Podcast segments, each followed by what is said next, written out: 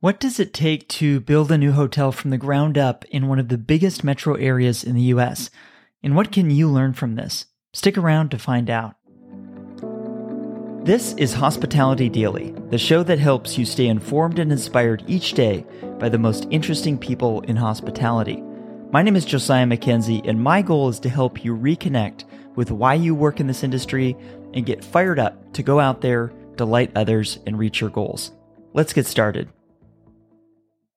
Over the past week, we've learned from a lot of people who are building new things. We got started on this after hearing Nina Cleveland's compelling case on why we need more new businesses in hospitality, and then looked at someone who is building a new brand and operating company, David Rust at Sagra, as well as someone who turned a historic property into one of the hottest luxury properties in California, Corey Schisler at the Madrona. Today, Lauren Phelps is going to walk us through what her experience was opening the Ameswell in California's Silicon Valley.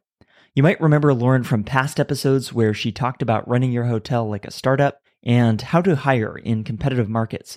But here she is explaining what it was like to build and open a brand new hotel. So, uh, effectively, the Ameswell was a ground up build, one of the first new builds in Mountain View, and I think over 17 years at the time. There have been others now. And the market really did need, you know, it, it had luxury options, it had limited select service options, but it didn't really have anything in the middle. Maybe we all know that Silicon Valley ADRs in 2019 were absolutely, it was a bonanza. It yeah. was wild. And so the sort of latent demand factors there made sense. They needed another hotel, they needed more inventory.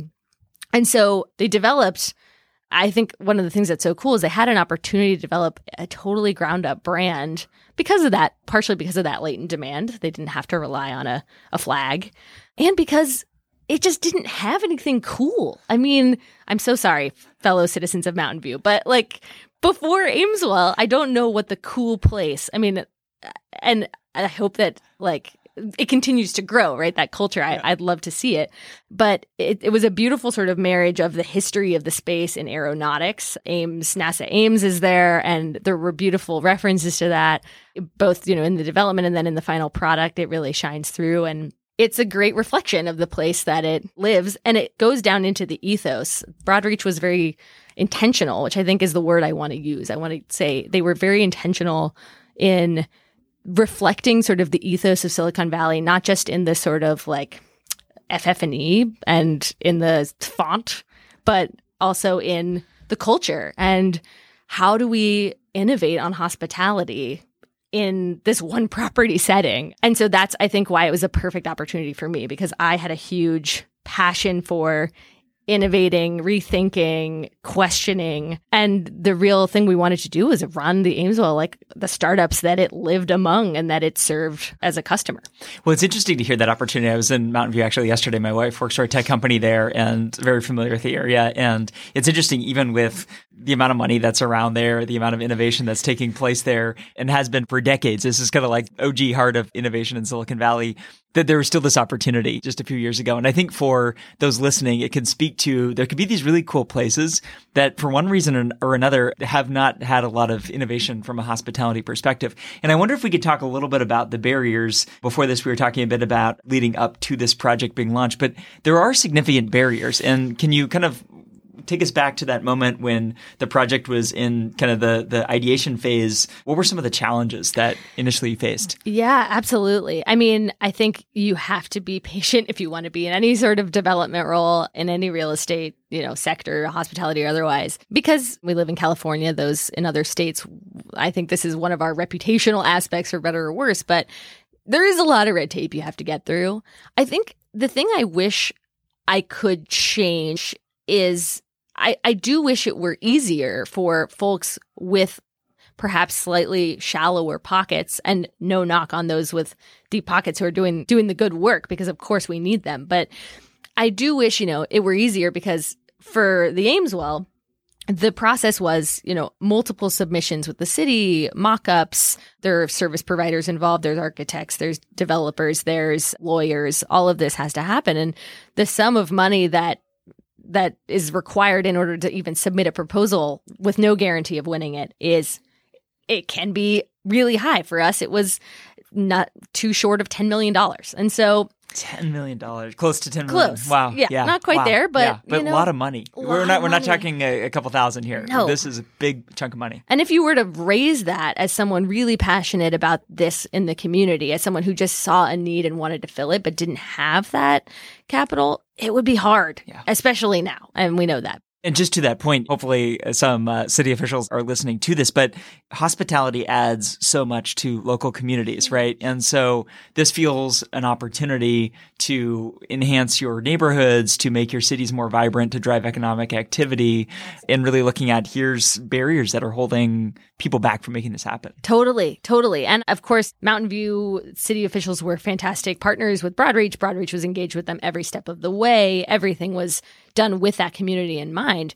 But, you know, having someone who's grown up in that space too, having an opportunity to to play a role. Luckily, they were able to advise, and that was hugely impactful. But it does make you think, you know, where are these barriers and how can we really get the folks who are going to be impacted and visit them the most really involved in their creation? And I mean, I feel like hospitality folks know this so well, but like so much of what makes hotels succeed is not the high strategy. And I say that as someone who loves that piece and is, you know, made somewhat of a career on it. It's knowing the PTA president. It's knowing the, you know, the people who show up at the dog park every day. It's so community oriented. And so like making sure that those people are involved and, and aligned and, and you're building something for them because if you build it for them, it's going to work for other people too. They're going to tell people. I do have to ask you a follow up question though Please. about building relationships because, especially local relationships specifically, because as you mentioned, this seems to be vital to successfully being a hospitality leader, knowing the people maybe in the physical blocks around you, Uh-huh. you know, kind of the different community leaders. In your time in an operational role, what did you find most useful in, in building those relationships? I think you have to make yourself available the same way you do to your employees, to the community. You have to show the community the best way you can that you are an asset to them, a reflection of them, a, a stakeholder and a partner for them. And that is, uh, can be organizing community meetings at the property. That can be going around and door knocking. That can be polling them. We had a next door channel where we were keeping tabs, both on sort of if we were having events, are we, you know, is there a noise concern or like what do people want? And we, a lot of people in our neighborhood that live near the Ameswell have dogs. We have a lot of green space. We held a lot of dog friendly community events. We worked with local shelters and, you know, really engaging with the, the city officials and the county officials where you live, making sure that they know that you're a partner rather than a someone who's not their ally. Yeah. Well, I, I love it because this is where hotels and hospitality providers have a really unique advantage because you have the physical space and you can be that neighborhood hub. Totally. But it doesn't always happen just automatically. I think it takes this mentality and a lot of work to get there. Totally. Yeah. And you, you can't just do it once a year. You have to do it all the time.